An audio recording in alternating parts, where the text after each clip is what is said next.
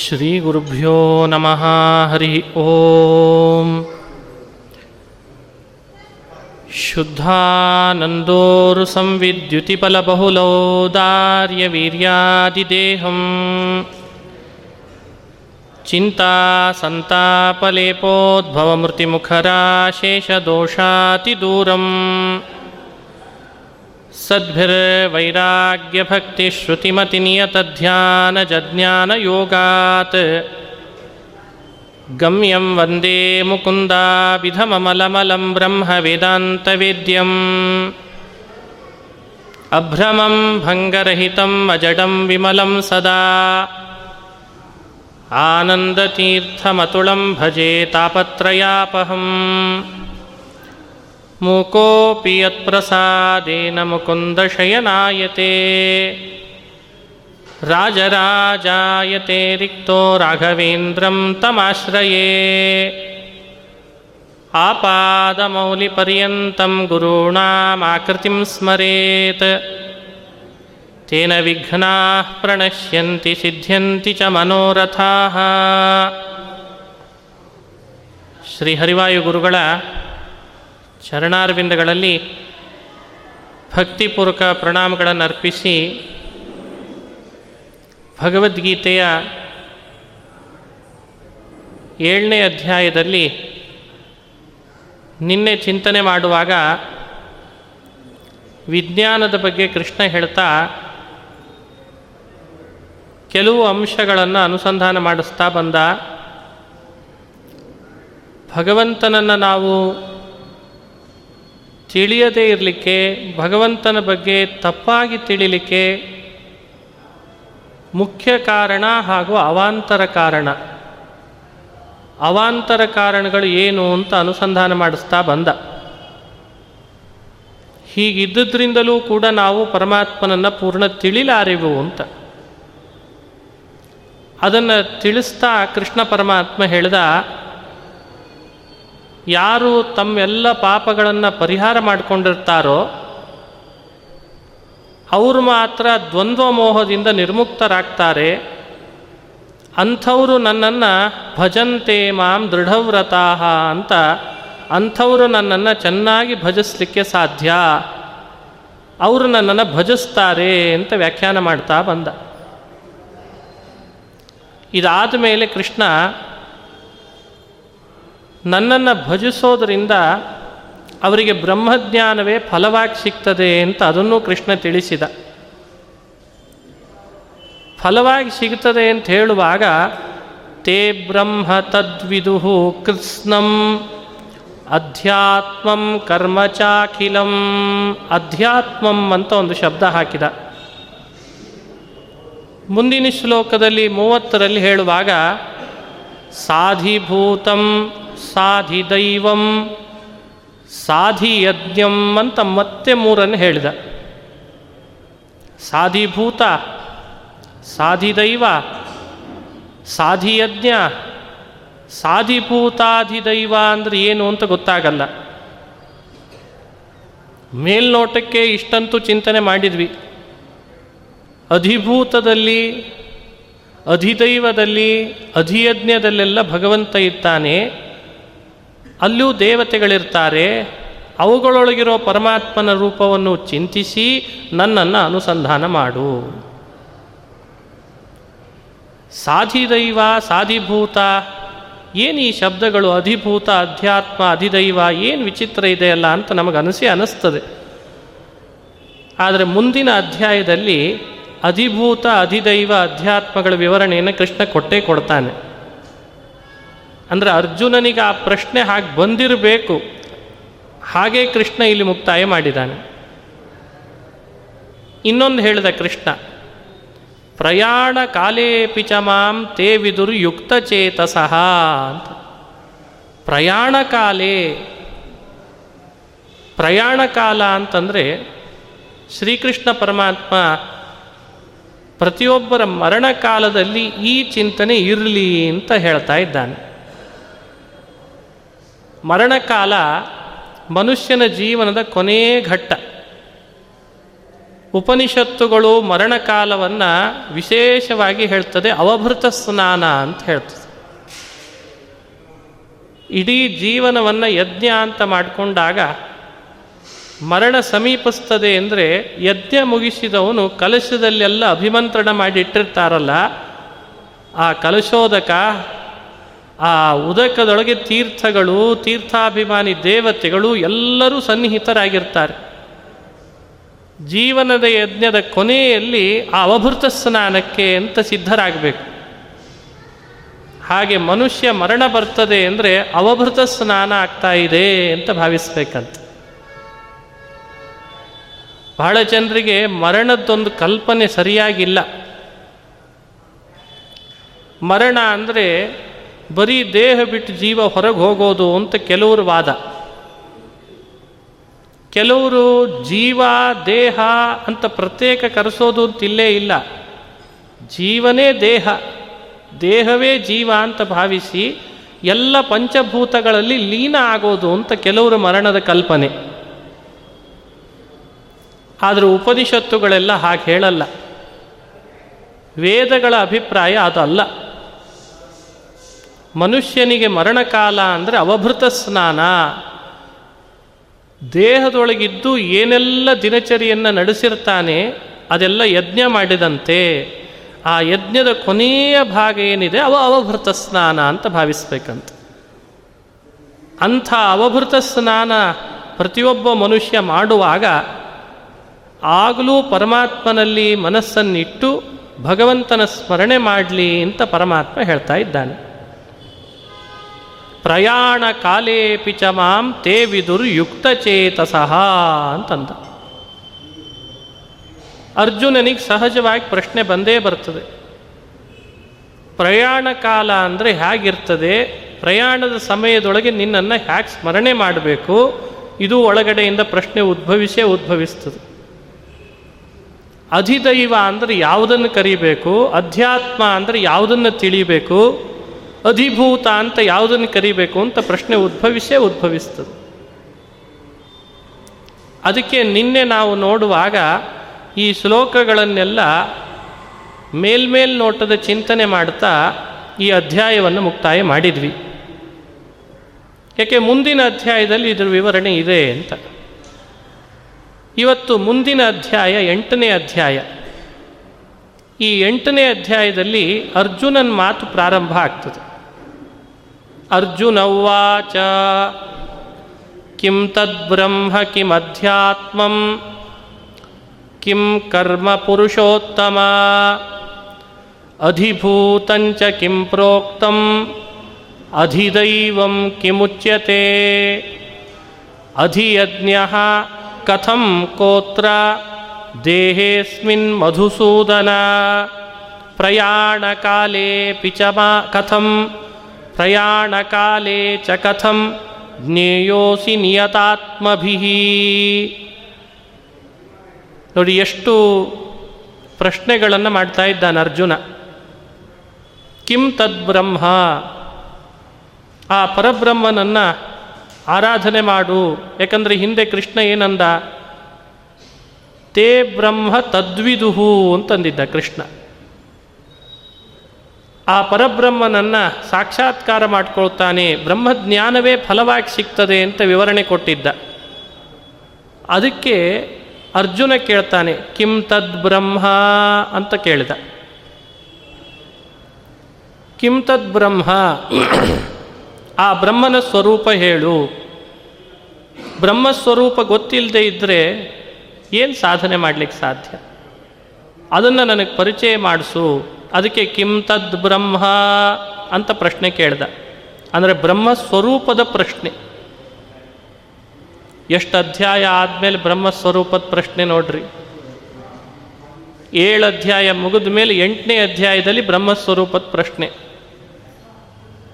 ಈಗ ದೇವ್ರ ಬಗ್ಗೆ ಹೇಳೋರು ಜಾಸ್ತಿ ಆಗಿದ್ದಾರೆ. ದೇವ್ರ ಬಗ್ಗೆ ತಿಳ್ಕೊಳ್ಳೋರು ಜಾಸ್ತಿ ಆಗಿದ್ದಾರೆ.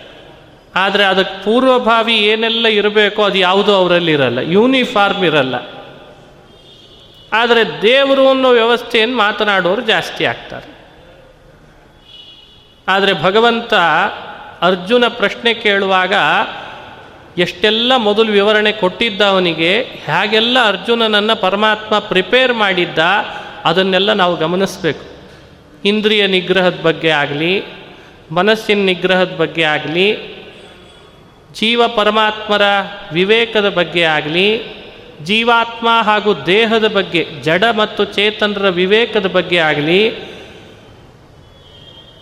ಮನುಷ್ಯ ಬಿಡೋದು ಎಷ್ಟಿದೆ, ಹಿಡಿಯೋದು ಎಷ್ಟಿದೆ, ಎಷ್ಟೆಲ್ಲ ವಿಷಯಗಳನ್ನು ಪರಮಾತ್ಮ ಚಿಂತನೆ ಮಾಡಿಸ್ತಾ ಬಂದಿದ್ದಾನೆ, ಇದೆಲ್ಲ ಆದಮೇಲೆ ಈಗ ಬ್ರಹ್ಮಸ್ವರೂಪದ ಪ್ರಶ್ನೆ ಕೇಳ್ತಾನೆ. ಕಿಂ ತದ್ ಬ್ರಹ್ಮ? ಆ ಬ್ರಹ್ಮಸ್ವರೂಪ ಎಂಥದ್ದು? ಅದು ನನಗೆ ಹೇಳು. ಸ್ವರೂಪ ಪ್ರಶ್ನೆ ಕೇಳಿದ. ಕಿಮ್ ಅಧ್ಯಾತ್ಮಂ?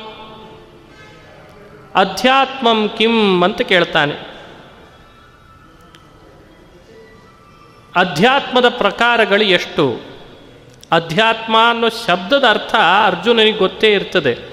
ಅಧ್ಯಾತ್ಮದ ಪ್ರಕಾರಗಳು ಎಷ್ಟು? ಮೂರನೇ ಪ್ರಶ್ನೆ, ಕಿಂ ಕರ್ಮ ಪುರುಷೋತ್ತಮ? ಹೇ ಪುರುಷೋತ್ತಮ, ಹೇ ಶ್ರೀಕೃಷ್ಣ ಪರಮಾತ್ಮ, ಕಿಂ ಕರ್ಮ? ಆ ಕರ್ಮದ ವಿವರಣೆ ಕೊಡು. ಕರ್ಮದ ವಿವರಣೆ ಗೊತ್ತಿಲ್ಲ ಅಂತಾದರೆ ಅದರಲ್ಲಿ ಪ್ರವೇಶ ಮಾಡೋದು ಹೇಗೆ? ಇದು ಮೂರನೇ ಪ್ರಶ್ನೆ.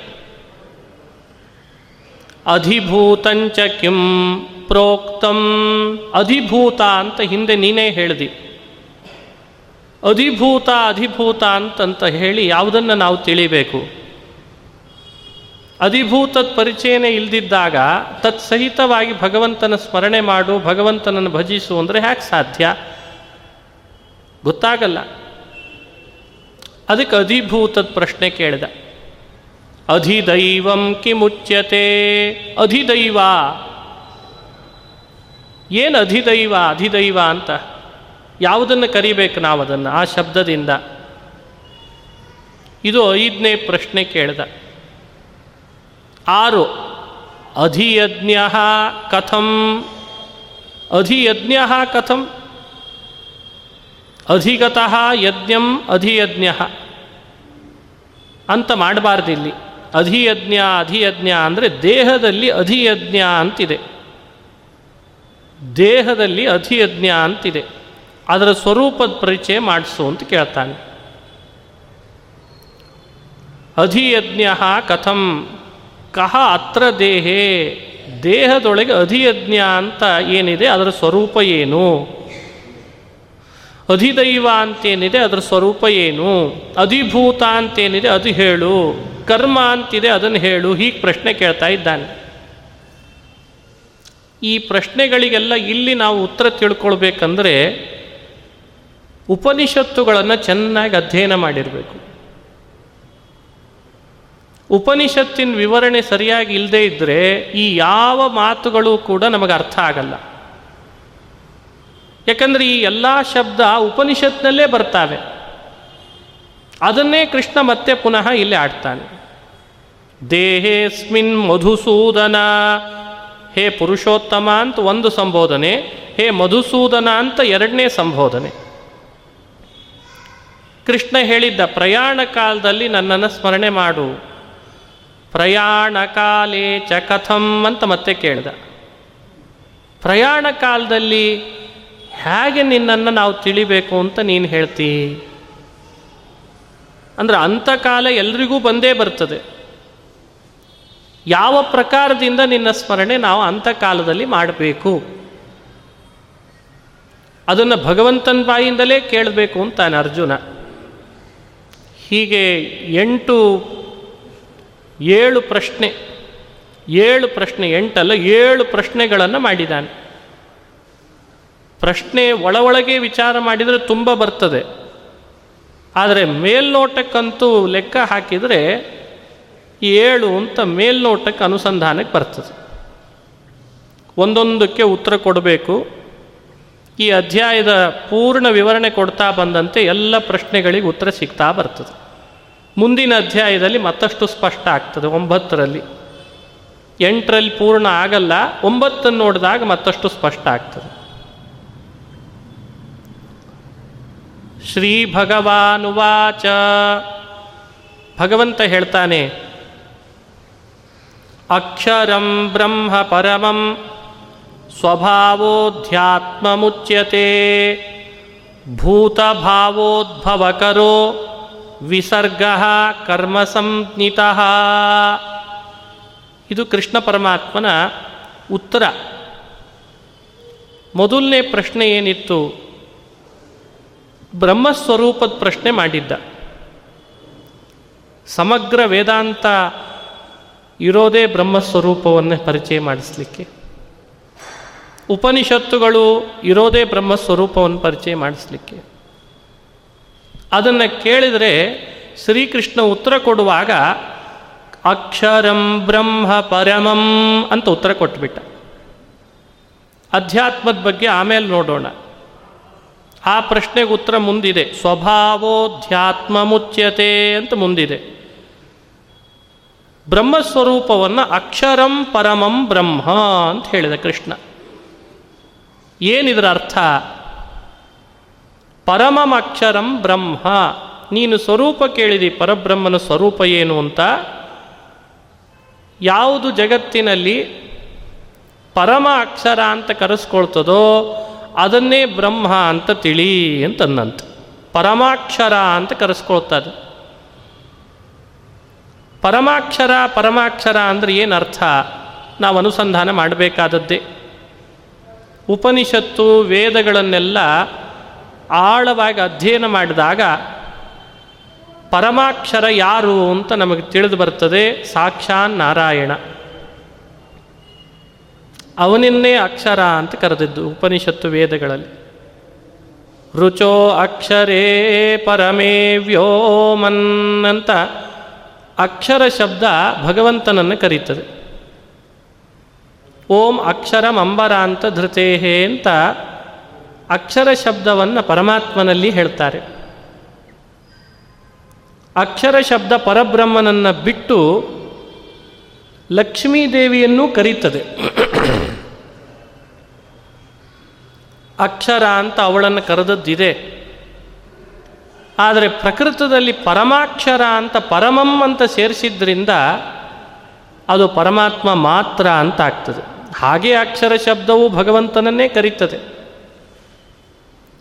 ಅದರ ಜೊತೆಯಲ್ಲಿ ಸೇರಿಸಿದಾನೆ ಪರಮಂ ಅಕ್ಷರಂ ಅಂತ. ಅದು ವಿಷ್ಣುನನ್ನೇ ಹೇಳುವ ಪ್ರಸಿದ್ಧವಾದ ಶಬ್ದ. ಅಧಮಂ ತ್ವಕ್ಷರಂ ಯಾ ಸಾ ಪ್ರಕೃತಿ ಜಡರೂಪಿಕಾ ಅಂತಂತಾರೆ. ಅಕ್ಷರ ಶಬ್ದ ವಾಸ್ತವಿಕವಾಗಿ ಮೂರನ್ನು ಹೇಳ್ತದೆ ಅಂತಾರೆ. ಅದರಲ್ಲಿ ಪರಮಾತ್ಮನೂ ಅಕ್ಷರ, ಪರಮಾತ್ಮನೇ ಅಕ್ಷರ, ಉತ್ತಮ. ಮಧ್ಯದಲ್ಲಿ ಲಕ್ಷ್ಮಿ, ಇನ್ನು ಜಡರೂಪ ಅವ್ಯಕ್ತ, ತತ್ವ, ಅದು ಅಕ್ಷರ. ಸೂಕ್ಷ್ಮ ಪ್ರಕೃತಿ, ಅದಕ್ಕೆ ನಾಶ ಇಲ್ಲಲ್ಲ. ಎಲ್ಲ ಪ್ರಳಯವಾದ ಮೇಲೂ ಪ್ರಕೃತಿ ಸೂಕ್ಷ್ಮ ರೂಪದಲ್ಲಿ ಹಾಗೆ ಉಳ್ಕೊಳ್ತದೆ. ಹಾಗಾಗಿ ಅದು ಅಕ್ಷರ. ಆದರೆ ಅದು ಜಡರೂಪ ಅಕ್ಷರ. ಹಾಗಾಗಿ ಅಕ್ಷರ ಶಬ್ದ ಮೂವರನ್ನು, ಉತ್ತಮನನ್ನು, ಮಧ್ಯಮನನ್ನು, ಅಧಮನನ್ನು ಕರೀತದೆ ಎನ್ನುವುದು ವೇದಗಳಲ್ಲಿ, ಪುರಾಣಗಳಲ್ಲಿ ಪ್ರಸಿದ್ಧ. ಪ್ರಕೃತದಲ್ಲಿ ಯೋಚನೆ ಮಾಡುವಾಗ ಅಕ್ಷರ ಅಂತಂದರೆ ಸಾಕ್ಷಾತ್ ಪರಮಾತ್ಮನನ್ನೇ ಕರೆದದ್ದಂತೆ. ಯಾಕೆ ಪರಮಂ? ಬರೀ ಅಕ್ಷರ ಅಂತಂದಿದ್ರೆ ಒಂದು ವೇಳೆ ಲಕ್ಷ್ಮಿಯನ್ನು ತಗೊಳ್ಳೋ ಪ್ರಸಂಗ ಇರ್ತಿತ್ತು. ಅದಕ್ಕೆ ಭಗವಂತ ಸ್ಪಷ್ಟವಾಗಿ ಹೇಳ್ದ, ಇಲ್ಲಿ ನಾನು ಆಡ್ತಾ ಇರುವ ಅಕ್ಷರ, ಅದು ಕೇವಲ ಲಕ್ಷ್ಮಿ ಮೊದಲಾದವುಗಳನ್ನು ತಗೊಳ್ಳುವಂತಾಗಬಾರ್ದು. ಅಕ್ಷರಂ ಪರಮಂ ಅಂತಂದ ಅದಕ್ಕೆ. ಪರಮಂ ಅಂತ ವಿಶೇಷಣ ಕೊಟ್ಟದ್ರಿಂದ ಉತ್ತಮ ಅಕ್ಷರ. ಅವನು ಯಾರು ಬೇರೆ ಅಲ್ಲಪ್ಪ, ಅವನು ಭಗವಂತ ಮಾತ್ರ ಆಗ್ತಾನೆ ಅಂತ ಅರ್ಥ. ಕ್ಷರ ಅಂದರೆ ನಾಶ. ಕ್ಷರ ನಾಶ. ಯಾವ್ಯಾವುದಕ್ಕೆ ನಾಶ ಇದೆ ಅನ್ನೋ ವಿವೇಕ ನಮಗಿರಬೇಕು. ಯಾವ್ಯಾವ ಪದಾರ್ಥಗಳು ನಾಶ ಆಗ್ತಾವೆ ಅದು ಕ್ಷರ. ಯಾವ ಪದಾರ್ಥಗಳು ನಾಶ ಆಗಲ್ಲ, ಅದು ಅಕ್ಷರ. ಇದು ಮೇಲ್ನೋಟದ ಅರ್ಥ. ಇನ್ನು ಅಕ್ಷ ಅಂದರೆ ಇಂದ್ರಿಯಗಳು. ಅಕ್ಷ ಅಂದರೆ ಇಂದ್ರಿಯಗಳು. ನಮ್ಮ ನಿಮ್ಮೆಲ್ಲರ ಇಂದ್ರಿಯಗಳಿಗೆ ಅಷ್ಟು ಸುಲಭವಾಗಿ ಪರಮಾತ್ಮ ಸಿಗುವವನಲ್ಲ. ನಮ್ಮ ಇಂದ್ರಿಯಗಳ ಸಾಧಾರಣ ತಿಳುವಳಿಕೆಗೆ ಭಗವಂತ ಸಿಗಲ್ಲ. ಅಕ್ಷರ, ಅದು ಪರಮೋ ಪರಮಾಕ್ಷರ. ಹೀಗಾಗಿ ಅಕ್ಷರ ಶಬ್ದ ವೇದ ಉಪನಿಷತ್ನಲ್ಲಿ ಆಡಿದ್ದನ್ನೇ ಪರಮಾತ್ಮ ಗೀತೆಯಲ್ಲೂ ಕೂಡ ತಿಳಿಸಿ ಬ್ರಹ್ಮಸ್ವರೂಪವನ್ನು ಏನು ಅಂತ ಪರಿಚಯಿಸಿದ ಪರಮಮಕ್ಷರಂ ಅಂತ ವ್ಯಾಖ್ಯಾನ ಮಾಡಿಬಿಟ್ಟ. ಹಾಗಾಗಿ ಪ್ರಕೃತಿಗಿಂತ ವಿಲಕ್ಷಣ, ಪ್ರಕೃತಿಗಿಂತ ಉತ್ತಮ. ಇನ್ನು ಜೀವರು ಕೂಡ ನಾಶ ಇಲ್ಲ ಅಂತ ಇಟ್ಟುಕೊಂಡ್ರೆ ಬ್ರಹ್ಮಾದಿಗಳನ್ನು ಅವರಿಗಿಂತಲೂ ಉತ್ತಮ. ಅಂಥ ತದ್ ಬ್ರಹ್ಮ, ಅವನೇ ಬ್ರಹ್ಮ ಸ್ವರೂಪ ಅಂತ ಬ್ರಹ್ಮ ಶಬ್ದದಿಂದ ಕರೆಸ್ಕೊಳ್ಳುವವ. ಹೀಗೆ ಅನುಸಂಧಾನ ಮಾಡ್ರಿ ಅಂತ ವ್ಯಾಖ್ಯಾನ ಮಾಡ್ತಾರೆ. ಬ್ರಹ್ಮಸ್ವರೂಪವನ್ನು ಹೀಗೆ ಚಿಂತನೆ ಮಾಡಬೇಕು. ಯಾಕೆ ಹೀಗೆ ಚಿಂತನೆ ಮಾಡಲಿಕ್ಕೆ ಹೇಳ್ತಾನೆ ಪರಮಾತ್ಮ ಅಂದರೆ ಅಕ್ಷರನ ಉಪಾಸನೆಯಿಂದ ಏನು ಲಾಭ ಆಗ್ತದೆ? ನಮ್ಮೊಳಗೂ ಕೂಡ ಈ ನಾಶ ದೇಹದಿಂದ ಇದೆ. ದೇಹ ನಾಶ ಇದೆ ಅಂತ ನಾವು ಕ್ಷರರಾದ್ವಿ. ಆದರೆ ಮುಕ್ತಿಗೆ ಹೋದ ಮೇಲೆ ದೇಹನಾಶವೂ ಇಲ್ಲ ಅಂತ ಆಗ್ತದೆ. ಮೋಕ್ಷದೊಳಗೆ ಜೀವನಿಗೆ ದೇಹನಾಶವೂ ಇಲ್ಲ. ಹಾಗಾಗಿ ಪರಮಾತ್ಮನನ್ನು ಅಕ್ಷರಾಂತ ಉಪಾಸನೆ ಮಾಡ್ತಾ ಇದ್ದರೆ ನಮಗೂ ಕೂಡ ದೇಹನಾಶ ಇಲ್ಲದಂಥ ಲೋಕವನ್ನು ಪರಮಾತ್ಮ ಕರುಣಿಸ್ತಾನಂತೆ. ದೇಹನಾಶ ಯಾರು ಬಯಸ್ತಾರೆ? ಮೇಲಿಂದ ಮೇಲೆ ದೇಹ, ಮೇಲಿಂದ ಮೇಲೆ ದೇಹನಾಶ ಯಾರು ಬಯಸ್ತಾರೆ? ಹಾಗಾಗಿ ಪರಮಾತ್ಮನಲ್ಲಿ ಅಕ್ಷರತ್ವವನ್ನು ಕಾಣ್ರಿ ಅಂತಂತಾರೆ. ದೇವರಲ್ಲಿ ಅವ್ಯಯತ್ವ, ದೇವರಲ್ಲಿ ಅಕ್ಷರತ್ವ, ಇವುಗಳನ್ನು ಹೆಚ್ಚೆಚ್ಚು ಉಪಾಸನೆ ಮಾಡಬೇಕು, ಚಿಂತನೆ ಮಾಡಬೇಕು. ಭಗವಂತ, ನಿನಗೆ ನಾಶ ಇಲ್ಲ, ನಿನ್ನ ದೇಹಕ್ಕೆ ನಾಶ ಇಲ್ಲ, ನಿನ್ನ ಗುಣಗಳಿಗೆ ನಾಶ ಇಲ್ಲ, ನಿನ್ನ ಕ್ರಿಯೆಗಳಿಗೆ ನಾಶ ಇಲ್ಲ. ಗುಣ, ಕ್ರಿಯಾ, ದೇಹ ಯಾವುದಕ್ಕೂ ಪರಮಾತ್ಮನಲ್ಲಿ ನಾಶ ಇಲ್ಲ ಅಂತ ಚಿಂತನೆ ಮಾಡೋದು ಅಕ್ಷರ. ಹೀಗೆ ಚಿಂತಿಸಿದರೆ ನಮ್ಮೊಳಗಿರುವ ನಮ್ಮ ನಮ್ಮ ಸ್ವರೂಪ ನಮ್ಮ ಗುಣ, ನಮ್ಮ ಕ್ರಿಯೆ ನಾಶ ಆಗದಂತೆ ಭಗವಂತ ನೋಡ್ತಾನಂತ. ಹಾಗೆ ಅಲ್ವೇ ಹೇಳಿದ್ದು ಕೃಷ್ಣ, ಏ ಯಥಾ ಯಥಾ ಮಾಂ ಪ್ರಪದ್ಯಂತೆ ತಾನ್ ತಥೈವ. ಯಾರು ನನ್ನನ್ನು ಯಾವ ಗುಣದಿಂದ ಉಪಾಸನೆ ಮಾಡ್ತಾರೋ, ಯಾವ ಕ್ರಿಯೆ ನನ್ನಲ್ಲಿದೆ ಅಂತ ತಿಳಿತಾರೋ, ಯಾವ ರೀತಿ ನಾನಿದ್ದೇನೆ ಅಂತ ಆನಂದಮಯ, ಚಿನ್ಮಯ ಅಂತ ಅನುಸಂಧಾನ ಮಾಡ್ತಾರೋ ಆ ಮಾಡಿದ ಉಪಾಸಕನಿಗೂ ಕೂಡ ನನ್ನೊಳಗಿರುವ ಗುಣಧರ್ಮಗಳಂತೆ ಅವನಲ್ಲಿ ವ್ಯಕ್ತ ಮಾಡ್ತೇನೆ. ಅದಕ್ಕೆ ಉಪನಿಷತ್ತುಗಳು ಬ್ರಹ್ಮ ಶಬ್ದ, ಪರಮಾಕ್ಷರ ಶಬ್ದ ಇವುಗಳನ್ನು ಆಡಿ ನಮಗೆಲ್ಲ ಸಂದೇಶ ಕೊಡ್ತಾವೆ. ಅಕ್ಷರತ್ವವನ್ನು ಪರಮಾತ್ಮನಲ್ಲಿ ಉಪಾಸನೆ ಮಾಡ್ರಿ, ಅದು ಭಗವಂತನ ಸ್ವರೂಪವಾಗಿದೆ ಅಂತಂತಾರೆ. ನಮ್ಮಲ್ಲಿ ಇಷ್ಟು ದಿವಸ ಇರಲಿಲ್ಲ ಇದು ಗುಣ. ಇತ್ತೀಚೆಗೆ ಅವರು ಸಹವಾಸ ಮಾಡಿದಾಗಿಂದ ಬಂತು ನೋಡ್ರಿ ಅಂತಂತಾರೆ. ಆಮೇಲೆ ಅವರು ಸಹವಾಸ ಬಿಟ್ಟ, ಇನ್ಯಾರ್ದೋ ಸಹವಾಸ ಮಾಡಿದ. ಆ, ಮೊದಲು ಚಲೋ ಇದ್ದ. ಅದನ್ನು ಬಿಟ್ಟ ಇನ್ಯಾರ್ದೋ ಸಹವಾಸ ಮಾಡಿದ ನೋಡ್ರಿ ಅವರು ಸಹವಾಸ ಮಾಡಿದ್ದಕ್ಕೆ ಇದು ಬಂತು ನೋಡ್ರಿ. ಅಂದರೆ ಮನುಷ್ಯನ ವ್ಯವಸ್ಥೆ ಒಳಗೆ ವಿಚಾರ ಮಾಡ್ತಾ ಇದ್ದರೆ ಸಹವಾಸದಿಂದ ಕೆಲವು ಗುಣಗಳು, ಕೆಲವು ಕ್ರಿಯೆಗಳು ಆ ಪರಿಸರದಿಂದ ಅವನಲ್ಲಿ ಸಂಕ್ರಮಿಸ್ತವೆ ಭಗವಂತನಲ್ಲಿ ಇದಕ್ಕೆ ಯಾವ ಅವಕಾಶವೂ ಇಲ್ಲ. ಆತ ನಮ್ಮೊಳಗೇ ಇರ್ತಾನೆ. ನಮ್ಮೊಳಗಿದ್ದರೂ ನಮ್ಮ ಯಾವ ಗುಣಧರ್ಮಗಳು ಅವನಲ್ಲಿ ಸಂಕ್ರಮಣಕ್ಕೆ ಅವಕಾಶ ಇಲ್ಲ. ಹಾಗಾಗಿ ಅವನ ಗುಣ ಅದು ಅಕ್ಷರ.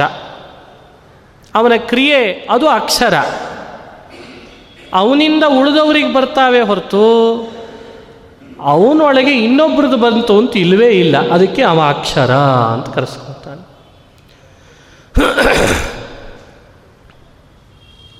ಅಕ್ಷರ ಶಬ್ದದಿಂದ ಇನ್ನೂ ಸ್ಪಷ್ಟವಾಗಿ ಚಿಂತನೆ ಮಾಡೋದಾದರೆ, ಅ ಎಲ್ಲ ವರ್ಣಗಳಲ್ಲಿ ಮೊದಲನೇದ್ದು ಅ. ಕ್ಷ ಎಲ್ಲ ವರ್ಣಗಳ ಕೊನೆಯದ್ದು ಕ್ಷ. ಅಕ್ಷ ಕ್ಷ. ಅಕಾರದಿಂದ ಆರಂಭ ಮಾಡಿ ಕ್ಷಕಾರದವರೆಗೂ ಇರುವ ಎಲ್ಲ ವರ್ಣಗಳು ಯಾರನ್ನ, ಯಾರ ರೂಪವನ್ನು ಹೇಳ್ತಾವೋ, ಯಾರನ್ನ ಪ್ರತಿಪಾದಿಸ್ತಾವೋ ಅವನೇ ಅಕ್ಷರ ಅಂತ ಅರ್ಥ ಅಂತ. ಸಂಸ್ಕೃತ ಸಾಹಿತ್ಯದಲ್ಲಿ ಮಾತ್ರ ನೋಡ್ಬೋದಾದದ್ದು ಅಂದರೆ ಅಕಾರದಿಂದ ಕ್ಷಕಾರದ ತನಕ ವರ್ಣಗಳನ್ನು. ಅಕ್ಷ. ಇನ್ಯಾವ ಸಾಹಿತ್ಯದಲ್ಲಿಯೂ ನೋಡ್ಲಿಕ್ಕೆ ಸಾಧ್ಯ ಇಲ್ಲ ಇಷ್ಟು ವರ್ಣಮಾಲೆಯನ್ನು. ಅಕಾರದಿಂದ ಕ್ಷಕಾರದವರೆಗೂ ವರ್ಣಮಾಲೆಗಳು ಎಲ್ಲ ಭಗವದ್ ರೂಪಗಳು. ಒಂದೊಂದು ವರ್ಣದಿಂದ ಒಂದೊಂದು ನಾಮ ಆ ನಾಮದಿಂದ ಆ ಪರಮಾತ್ಮನ ರೂಪ. ಅದು ಯಾವಾಗಲೂ ನಮ್ಮ ತಲೆ ಒಳಗಿರಬೇಕಂತೆ. ಅವನೇ ಪರಬ್ರಹ್ಮ. ಅಕಾರದ ನಾಮ. ಆ, ಈ ಈ, ಉ ಎಲ್ಲ ನಾಮ ಪರಮಾತ್ಮನದೇ. ಹಾಗಾಗಿ ಭಗವಂತನ ನಾಮವೇ ಎಲ್ಲವೂ. ವರ್ಣಗಳೇ ಪರಮಾತ್ಮನನ್ನು ಹೇಳ್ತಾವೆ. ವರ್ಣಗಳಿಂದ ಕೂಡಿದ ನಾಮ ಅದು ಪರಮಾತ್ಮನನ್ನು ಹೇಳ್ತಾವೆ ಅಂತ ಪ್ರತ್ಯೇಕ ಹೇಳಬೇಕೆ? ಅಂತ ಕೃಷ್ಣನೇ ಸ್ಪಷ್ಟಪಡಿಸಿದ. ಅಕ್ಷರಂ ಅಕಾರದಿಂದ ಕ್ಷಕಾರ ತನಕ ಇರುವ ವರ್ಣಗಳು ಯಾರನ್ನ ಹೇಳ್ತಾವೋ ಅವನು ಅಕ್ಷರ. ಚಿಂತನೆ ಮಾಡಬೇಕಾದದ್ದೇ. ಇದೊಂದು ತಿಳಿದಿದ್ರೆ ರಹಸ್ಯ. ನಾಳೆಯಿಂದ ಶಬ್ದ ಆಡುವಾಗೆಲ್ಲ ದೇವರ ಸ್ಮರಣೆ ಬರಲಿಕ್ಕೆ ಶುರುವಾಗ್ತದೆ. ಪ್ರಾಚೀನರು ಈ ರಹಸ್ಯ ತಿಳಿದ್ರು. ಹಾಗಾಗಿ ಇನ್ಯಾರೋ ಮಾತನಾಡಿದ್ರು ಭಗವಂತನ ನಾಮ, ಭಗವಂತನ ರೂಪ, ಅವರಿಗೆ ಚಿಂತನೆ ಬರಲಿಕ್ಕೆ ಶುರುವಾಯಿತು. ನಮಗೆ ಇವು ಎಲ್ಲ ಬೇರೆ ಬೇರೆ ಆಗಿಬಿಟ್ಟಿದೆ. ನಾವು ವರ್ಣಮಾಲೆಯನ್ನು ಕಳಿಸೋ ಪದ್ಧತಿ ಬೇರೆಯಾಗಿದೆ ಈಗೆಲ್ಲ ಎ ಫಾರ್ ಆ್ಯಪಲ್ ಆಯಿತು ಬಿ ಫಾರ್ ಬಾಲ್ ಆಯಿತು ಸಿ ಫಾರ್ ಕ್ಯಾಟ್ ಆಯಿತು, ಹೀಗೆ ವ್ಯವಸ್ಥೆ ಈಗ. ಅದು ಯಾಕೆ ಅಂತಿಲ್ಲ? ಅವನಿಗೆ ಒಟ್ಟು ತಲೆಯಲ್ಲಿ ಅಕ್ಷರ ತುಂಬಬೇಕೀಗ ವರ್ಣ ತುಂಬಬೇಕು, ಮಗುವಿಗೆ ವರ್ಣ ತುಂಬಬೇಕು. ಇದಕ್ಕೆ ಸರಿಯಾದ ರೀಸನ್ಸ್ ಇಲ್ಲ. ಆದರೆ ಸಂಸ್ಕೃತದಲ್ಲಿರುವ ಒಂದೊಂದು ವರ್ಣ ಆ ನಮ್ಮ ದೇಹದ ಮುಖದ ಇಂಥಿಂಥ ಸ್ಥಾನದಿಂದ ಉಚ್ಚಾರಣೆ ಮಾಡುವ ಆ ಪ್ರಯತ್ನ, ಆ ಸ್ಥಾನ, ಅವೆಲ್ಲ ಇಡೀ ದೇಹದೊಳಗಿರೋ ಭಗವದ್ ರೂಪ ಅವುಗಳ ಚಿಂತನೆಗೆ ಬರಲಿಕ್ಕೆ ಅವಕಾಶ ಇದೆ ಅಂತ. ಬಹಳ ಅದ್ಭುತ ಸಂಸ್ಕೃತದ ವರ್ಣಗಳ ಮಹಿಮೆ. ಹೇಳಿರ್ತೀನಿ, ಅಕಾರದಿಂದ ಕ್ಷಕಾರಗಳು ಭಗವಂತನ ಯಾವ ನಾಮ, ಯಾವ ರೂಪ ಅಂತ ಒಂದು ಸಾಧಾರಣ ಕಲ್ಪನೆ ಕೊಟ್ಟಿರ್ತೇನೆ. ಅ, ಅಜ ಅಂತ ಪರಮಾತ್ಮನ ರೂಪವನ್ನು ಅ, ಅಕಾರ ಹೇಳ್ತದಂತೆ. ಆ, ಆನಂದ ಅಂತ ಪರಮಾತ್ಮನ ರೂಪ. ಈ ಇಂದ್ರ ಅಂತ ಭಗವಂತನ ರೂಪ. ಈ ಈಶಾನ ಅಂತ ಪರಮಾತ್ಮನ ರೂಪ. ಉ ಉಗ್ರ ಅಂತ ಭಗವದ್ ರೂಪ. ಊ ಊರ್ಜಾ ಅಂತ ಭಗವಂತನ ರೂಪ. ಋ ಋತಂಭರ ಅಂತ ಭಗವಂತನ ರೂಪ. ಋ ಋಘ ಅಂತ ಪರಮಾತ್ಮನ ರೂಪ. ಲೃ ಲೃಜಿ ಅಂತ ಪರಮಾತ್ಮನ ರೂಪ. ಏ ಏಕಾತ್ಮ ಐ ಐರ ಓ, ಓಜೋ ಭೃತ್. ಔ, ಔರಸ. ಅಂ, ಅನಂತ. ಅಹ, ಅರ್ಧಗರ್ಭ. ಇದು ಸ್ವರಾಕ್ಷರಗಳು. ಅದಿಂದ ಆರಂಭ ಮಾಡಿ ಅಹ ತನಕ ಇರುವ ಈ ಸ್ವರಾಕ್ಷರಗಳು ಎಲ್ಲ ಭಗವಂತನ ನಾಮ, ನಾಮದಿಂದ ಕರೆಸ್ಕೊಳ್ಳೋ ರೂಪ ನಿಮ್ಮ ಮುಂದೆ ಇಡ್ತಾ ಇದ್ದೇನೆ ನಾನಿವತ್ತು. ಹಾಗೆ ಸ್ವರಾಕ್ಷರಗಳಂತೆ ವರ್ಗೀಯ ವ್ಯಂಜನಾಕ್ಷರ. ಅವರ್ಗೀಯ ವ್ಯಂಜನಾಕ್ಷರ. ವರ್ಗೀಯ ವ್ಯಂಜನಾಕ್ಷರಗಳ ಪ್ರತಿಯೊಂದು ನಾಮ ಪರಮಾತ್ಮನ ರೂಪ. ವರ್ಗೀಯ ವ್ಯಂಜನಾಕ್ಷರಗಳು ಎಷ್ಟಿದ್ದಾವೆ? ಕವರ್ಗ, ಚವರ್ಗ, ಟವರ್ಗ, ತವರ್ಗ, ಪವರ್ಗ. ಕ, ಚ, ಟ, ತ, ಪ. ಒಂದೊಂದು ಕವರ್ಗ, ಚವರ್ಗ ಟವರ್ಗಗಳಲ್ಲಿ ಒಂದೊಂದರೊಳಗೆ ಐದೈದು ಅಕ್ಷರಗಳಿದ್ದಾವೆ. ನಿಮಗೆ ಗೊತ್ತಿದ್ದಂತೆ. ಇದೆಲ್ಲ ಭಗವಂತನ ನಾಮ. ನಾವ ನಾಮ ಚಿಂತನೆ ಮಾಡಲಿಕ್ಕೆ ಅಕ್ಷರಗಳಿದ್ದಾವೆ. ಅಕ್ಷರಗಳ ಮಾಧ್ಯಮ ಭಗವಂತನ ನಾಮ ಚಿಂತನೆಗೋಸ್ಕರ, ದೇವರ ರೂಪ ಚಿಂತನೆಗೋಸ್ಕರ ಇದ್ದಾವೆ.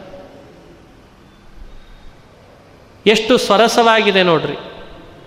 ಕ, ಕಪಿಲ, ಖ, ಖಪತಿ, ಗ, ಗರುಡಾಸನ, ಘ, ಘರ್ಮ ङ ङಸಾರ ಚ, ಚಾರ್ವಂಗ, ಛ, ಛಂದೋಗಮ್ಯ, ಜ, ಜನಾರ್ದನ, ಝ, ಝಾಟಿತಾರಿ, ಯ, ಯಮ ಟ ಟಂಕಿ ठरका, द, दरका ढ धरी, न, नात्मा, त, तारा, थ थबह द दमह अथवा दंडी ध, धन्वी, न, नम्य, प, पर, फ, फली, ब, बली, भ भगहा ಮ ಮನುಹು ವರ್ಗೀಯ ವ್ಯಂಜನಾಕ್ಷರಗಳ ನಾಮಚಿಂತನೆ.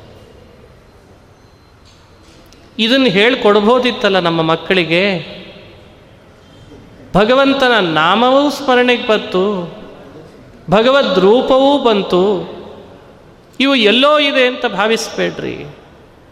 ಕವರ್ಗ, ಚವರ್ಗ, ತವರ್ಗ, ಪವರ್ಗ ಈ ಭಗವದ್ ರೂಪ ಎಲ್ಲಿದೆ? ಇದು ನಮ್ಮ ಕೈಗಳಲ್ಲಿದೆ.